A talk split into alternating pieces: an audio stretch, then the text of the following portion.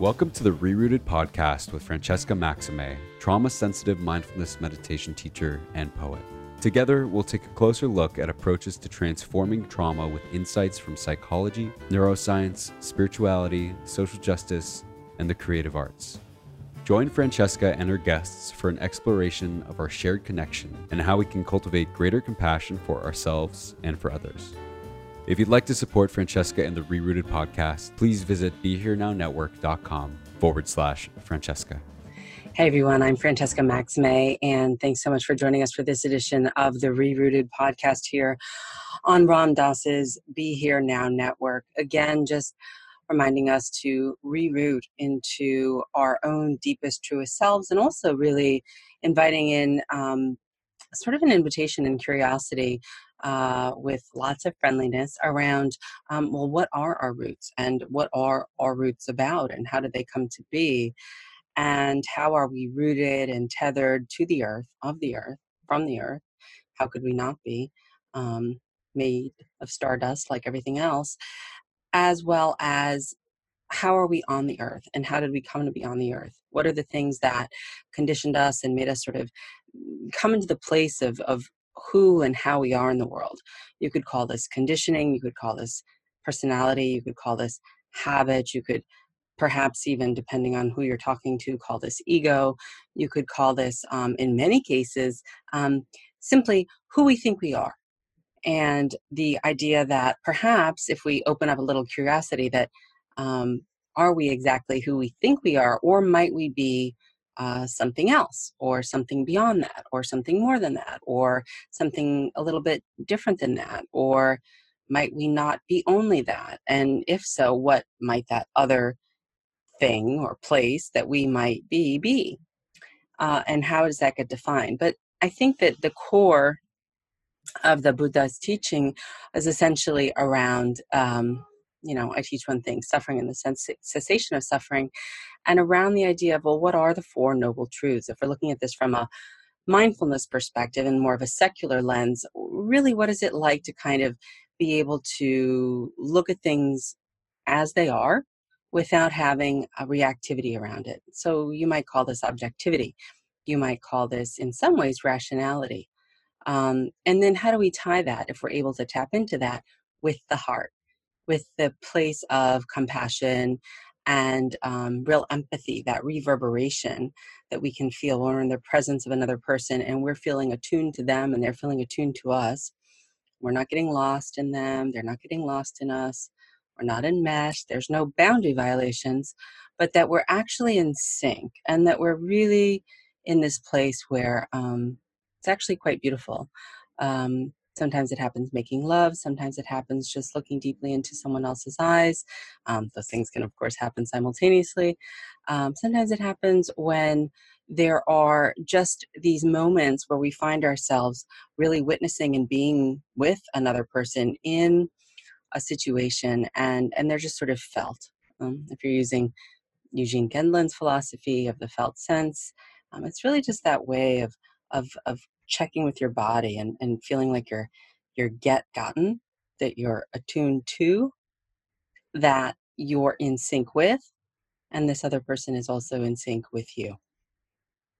So this this whole idea of of rooting and, and rerooting is sort of fundamental to the idea of having a sense of well what would we be rooting to if we're not exactly who we might think we are if we have some curiosity about that?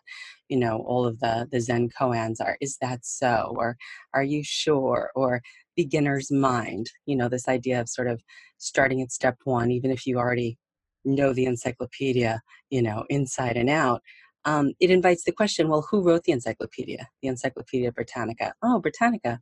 Mm, what's britain? Oh interesting. And you know you get into these deeper questions around the canon of the knowledge or the information i should say that is put out for our consumption is put together by uh, by certain hands by certain minds. So it's sort of curated.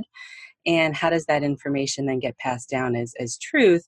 And how does that jive with our actually lived experience which was the core of the buddhist teaching. His his whole idea is around the direct experience of what is it like when you sort of wake up under as he did the, the rose apple tree and and touch the earth and have it reverberate back in this way i was sharing about the attunement and really be in sync with you. Yes i witness you. I witness your experience.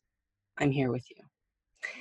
And how systems and structural um, systems of oppression like colonization that uh, very much have impacted many people around the world, many cultures, many civilizations over time, over eons, how those can create in psychological language what you might call uh, a rupture and a repair opportunity that lives within us, lives within our soma, lives within our actual nervous system also.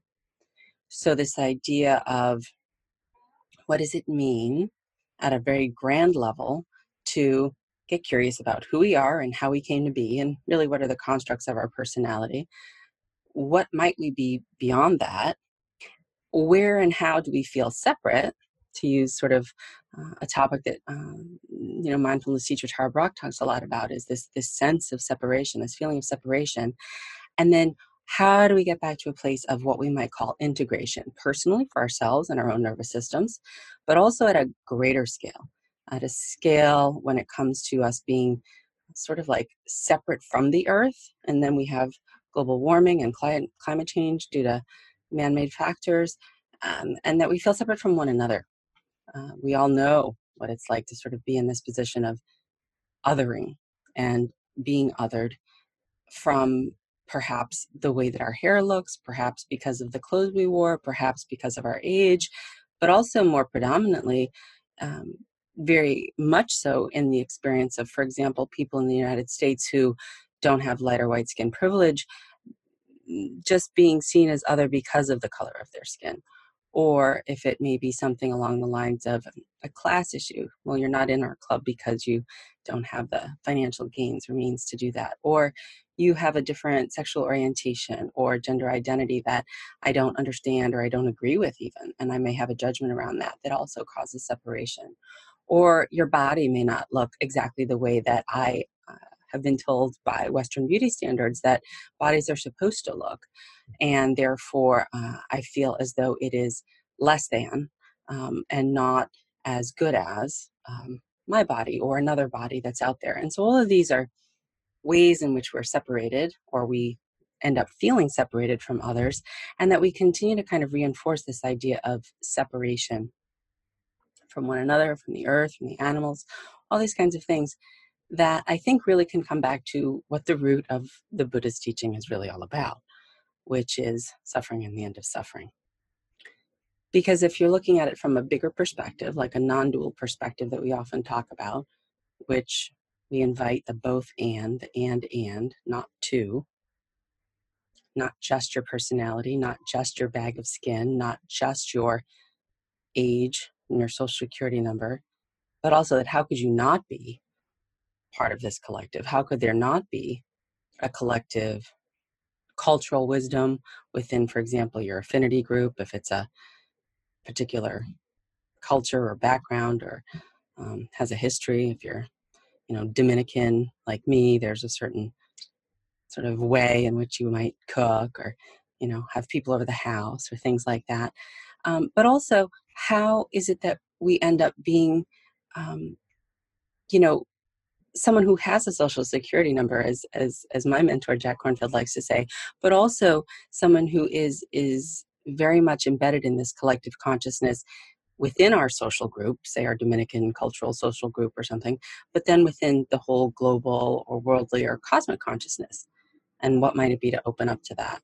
And even if we don't really think it's a thing which we may not don't have to take it on my word or anything like that. Just sort of the idea of, well, could I be more than my brain, right? Which is the idea of having awareness and having the witnesser or the place where we are actually observing the way that we think and feel and you know my noticing that i'm actually talking right now for example is me not just being merged with the activity of my talking me noticing that, for example, um, I may have a tightness in my chest right now because I'm anxious about recording this podcast, maybe just going with that direct experience of tightness in my body, in my chest, but not actually having a panic attack because I'm observing it and I'm witnessing it.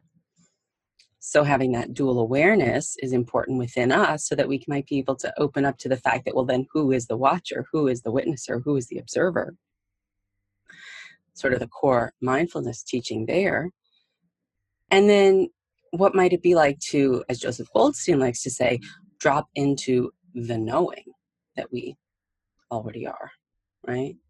The present moment and inviting in and allowing the reception of what that knowing really is.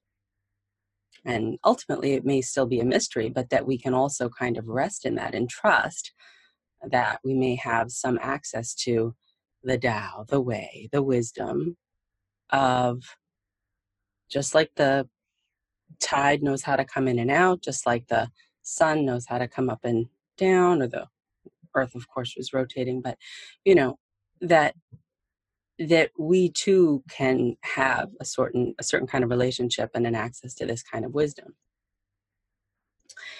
However, because of our conditioning, whether that means you know what we've inherited epigenetically or whether or not we have had um, more neglectful or more intrusive or abusive childhoods or whether or not we've been exposed to a certain kind of religious philosophy or zealotry as a child um, or certain kind of school socialization uh, where we had to perform a certain way or be a certain way, that we are conditioned and we learn implicitly what it is that we're supposed to do or not supposed to do. I'm doing air quotes here for the listeners and not the viewers, that we may or may not feel like we have access to doing what we would have liked to have done, that there's a, a limitation around that, that we're kind of stuck, if you will, in um, responding in ways that at one time made us really feel safe and did keep us safe, that were very adaptive, but now perhaps are not functioning so well. So we may have been conditioned to have to bite our tongue and not say anything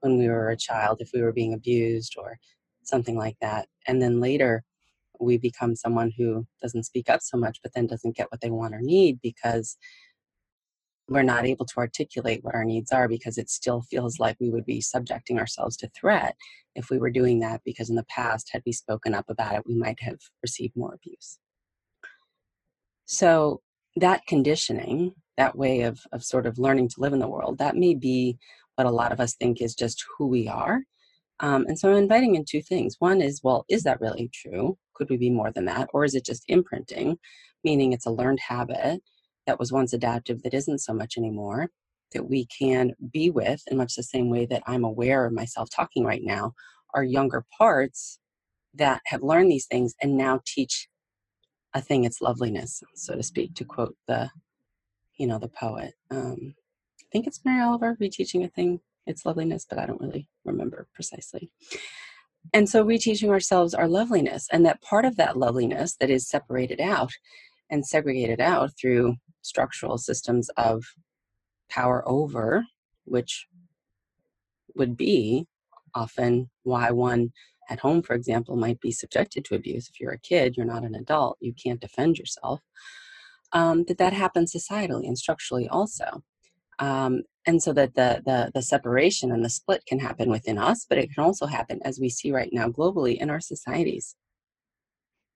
We have um, a lot of fissures and that's causing a lot of destruction because we see difference and not uniqueness. We see better than or worse than and not collective humanity.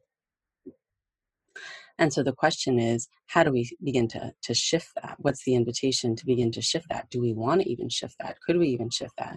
And I would invite you to consider uh, the possibility that you can, in fact, shift that socially, structurally, but also for yourself internally. And so we're working on multiple levels where the integration happens here inside for us about our own selves and our own sense of, huh, now I can make sense of my own childhood experience a little bit because I can be with the pain and not just be the pain. That's why a lot of people don't like to go back and, you know, sort of feel like they have to process their traumas in a certain way. They'd rather just sort of, um, you know, sort of put it away and kind of exile it to use internal family systems language like dick schwartz says when in fact um, that may have been needed for a time maybe we did need to turn away that was a, a wise choice but that now if we're able to have this being with then we can kind of come to understand it. And like Dan Siegel talks about, we can create a coherent narrative our, of our life. And then we can begin to understand how we've come to be in this very particular way in the world and our uniqueness. And then we can see that everyone has their uniqueness and usually their own story about that. But that's courageous work. It's self compassionate in terms of being compassionate for these parts of us that are still sort of alive and active, even though they were adapt- adapting to um, less than ideal situations, oftentimes when um, when we were younger, that that are still doing this thing that they no longer have to do in the way that they need to do it because we now have some new tools and some new tricks that we can teach them.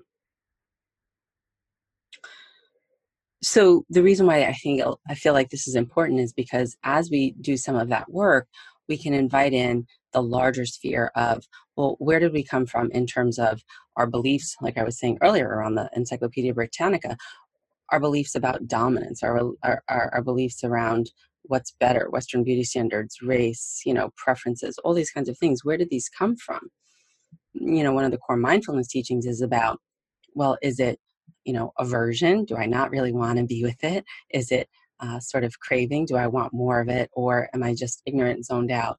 You know whatever and and the unskillful parts of not being aware of that. We're not judging that we may have a push away kind of feeling about certain things or certain groups of people or whatever. We're noticing that we've been conditioned to have that response.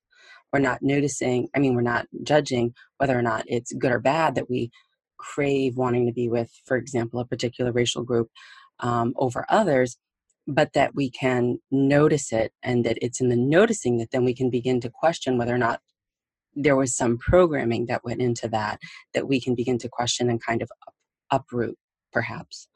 Um, because it feeds it's the gasoline on which our feeling of separation and isolation lives. Because implicit in that is a dominance and an othering and we become other to ourselves, um, we become other to others, even if we're in a dominant position. And it can kind of fester. There can be like neuroses that, that can fester around that. Um, a lot of shame, a lot of feelings of not being good enough, a lot of unworthiness. Um, and a lot of that can be, you know, inherited uh, in much the same way that um, we can inherit you know our physical traits for example you know the color of our eyes or you know the shape of our nose and, and things like that from our ancestors.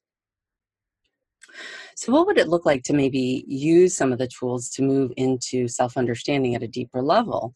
And I think that the invitation is as some people who are in positions of power and privilege, whether or not they realize they're in positions of power or privilege or not, but just based on social constructs around white body supremacy, mm, just colonial, you know, ideology, um, that, that folks might be able to sort of move into a place of looking at where did they come from? Like, for example, my ancestors came from Italy on my mother's side, and they left because of poverty. Like, they left because they didn't have any jobs.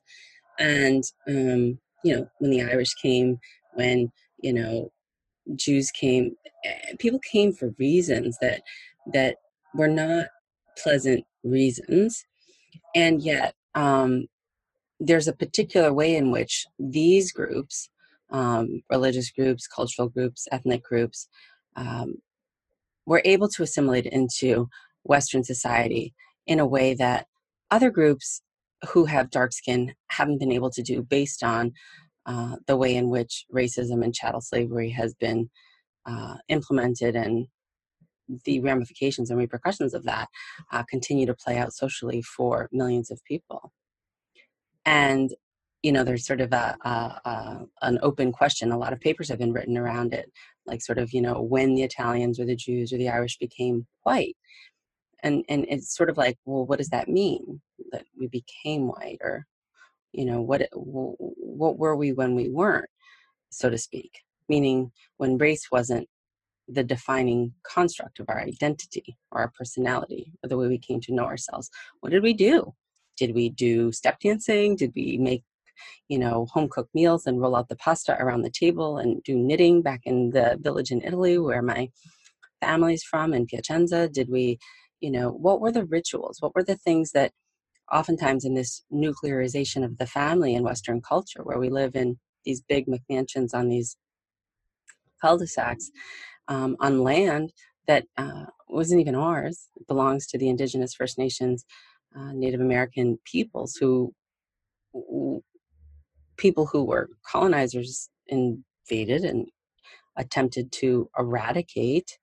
Um, and all of the different nations there. It's not just one nation. There's, you know, dozens of um, indigenous people uh, in this country, and then of course you know there's nations from canada and nations um, below what are the delineations of the markers of the of the united states. How is it that we might kind of start to unpack well where did we come from and how did we get here? And you know if you're not one of the people who was on the mayflower you have a an invitation to kind of say well well you know did my parents like my great grandparents they came from ellis island came through ellis island. What was that about? What was that experience about we're African American, um, what is the history of uh, slavery in this country, and uh, how am I impacted that by that? If I wasn't born here uh, as a African American, but I have darker skin, what does it mean to be a Caribbean Black American, and and how does that impact uh, the way in which people see me, even though I may not see myself in the same way? Or if I'm African, so I have black skin, but I come to the United States. What does that mean? And for the onus to really be on people who are in positions of constructed power, lighter white skin privilege, white body supremacy holders, to do more work around starting to dig back to what is my social location? What is my position? Am I a cisgendered, heterosexual, lighter white skinned male? Uh, with a college education, with a six figure job, who doesn't really think about whether or not it's okay for me to speak at a board meeting, whereas another person of color or a woman might actually have to, or someone who's trans or someone who's gay, or, they might have a different way of relating to that kind of a situation based on their experience. Which isn't to say that everyone who has who's in a non-dominant position, uh, you know, suffers from trauma or or overt marginalization. However, I'm just doing broad strokes here. Is that um, oftentimes we can look at our position of privilege, and then those who are holding the most privilege can then become allies and partners for those who have uh, been systemically excluded from accessing greater privilege over time uh, based on the systems that have been set up in this country and and and in various ways. And we see policies being undone that have been helpful, and we see policies currently being further enacted that are that are not helpful. Um, and you know, let's face it: if you do the work on understanding the history of, of, for example, chattel slavery in the United States, you realize how even though slavery may have been abolished at a certain period of time, and people might say that it's quote unquote behind us, that the repercussions of what the legislatively um, the way that there was gerrymandering and and and, and redlining and and I mean lynching and Jim Crow laws, all of these things that have continued to impact the African American population here in this country, that it sets us up for this um, real invitation to to really understand um, what the dynamics are, as opposed to just say, well, that's in the past. So there are different classes out there. I've interviewed a lot of the folks on this podcast, like Patty Dye does a racism class, anti-racism, understanding racism. Dr. Joy DeGruy, whom I've not interviewed, does a 10-week course, 11-week course now, on um, really understanding the history of um, people of color in this country. And uh, another class that's offered by White Awake um, is about kind of going back and understanding well where did i come from if i do hold privilege?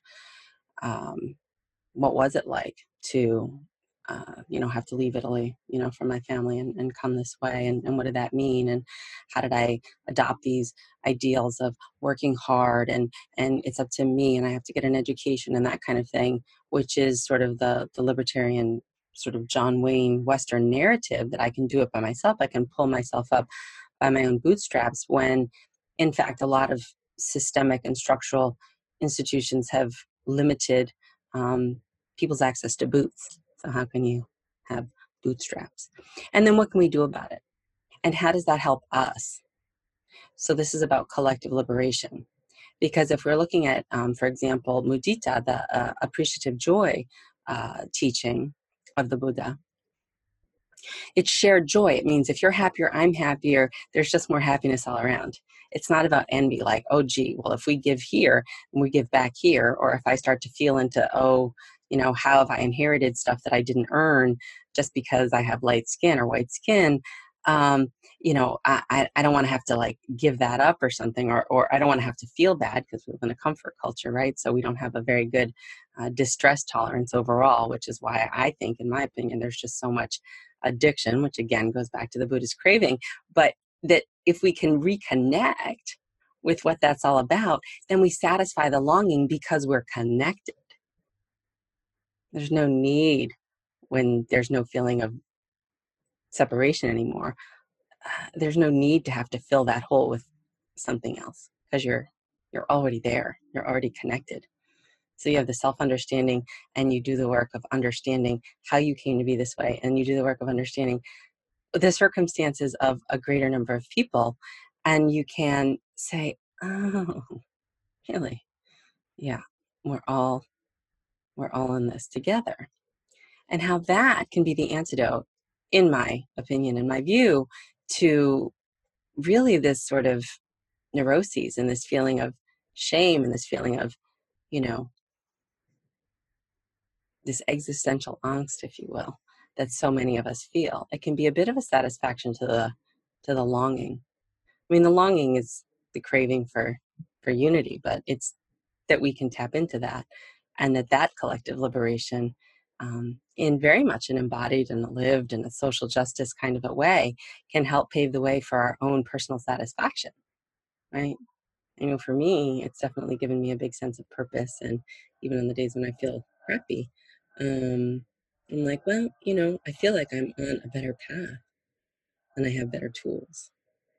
And I feel like I am able to connect with more people and a wider swath of people in a different way than I ever could before I started doing any of this work, before I had an opportunity to even know um, that this was the work that I could do um, and was urged to do. Um, it's really been a game changer. So, I guess in closing, this has sort of been very general. Um, I guess what I'd like to just leave with is this idea of being rooted. When we really feel rooted and tethered to the ground of it, not on it, and to one another, connected, not separate, we don't feel so bad this idea of shame, this self contempt, is just as self absorbed as the grandiosity and narcissism that we see some of our political leaders demonstrating and, and others, perhaps in our own family or wherever else. Because it's it's it's unilaterally about me. Either I'm blaming myself or I'm blaming someone else. But when you kick into the piece of, well, we're all in this together, I'm not the only one who's suffering or you take away this i have to be better than or i am less than someone else then there's no hierarchy that needs to be upheld. When you just have a respect for your own uniqueness your own unique pattern of conditioning yeah i came to be this way. I'm not defective i'm just unique. I'm not different just because of social constructs say i'm different or whatever it is i'm not i'm not less than um, but i am unique but i'm also very much at the core um, the same as everyone else. And leaning into that, I think really can open up a big portal for our own healing, our own well being. And um, I don't know, I think that's the invitation that's on the table right now for our times. I think that as these um, election cycles kick in, as we go out there and think about, you know, who are we going to vote for? Who represents our values, my values? I, it, it's helpful if we really understand ourselves and even question how we came to have the ideas and thoughts that we have come to have and and realize that there's a way that we can do a both and in terms of we can be working on ourselves and we can also recognize that we're all resting in this large space of collective awareness.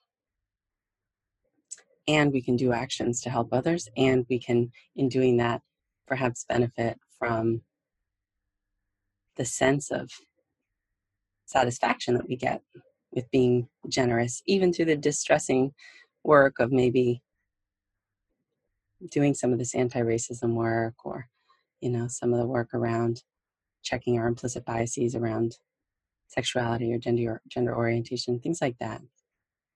So i'm going to leave it there for now um, i'd love your feedback feel free to email me uh, if you like or leave a comment here but it's just an invitation this is not a calling out it's a calling in and um, i think greta thunberg has done quite a remarkable job of, of doing that around the climate issues. And she's even had to take her lumps around that from people who can be bullies. And um, I would invite us to not feel like we have to bully ourselves. And that if we can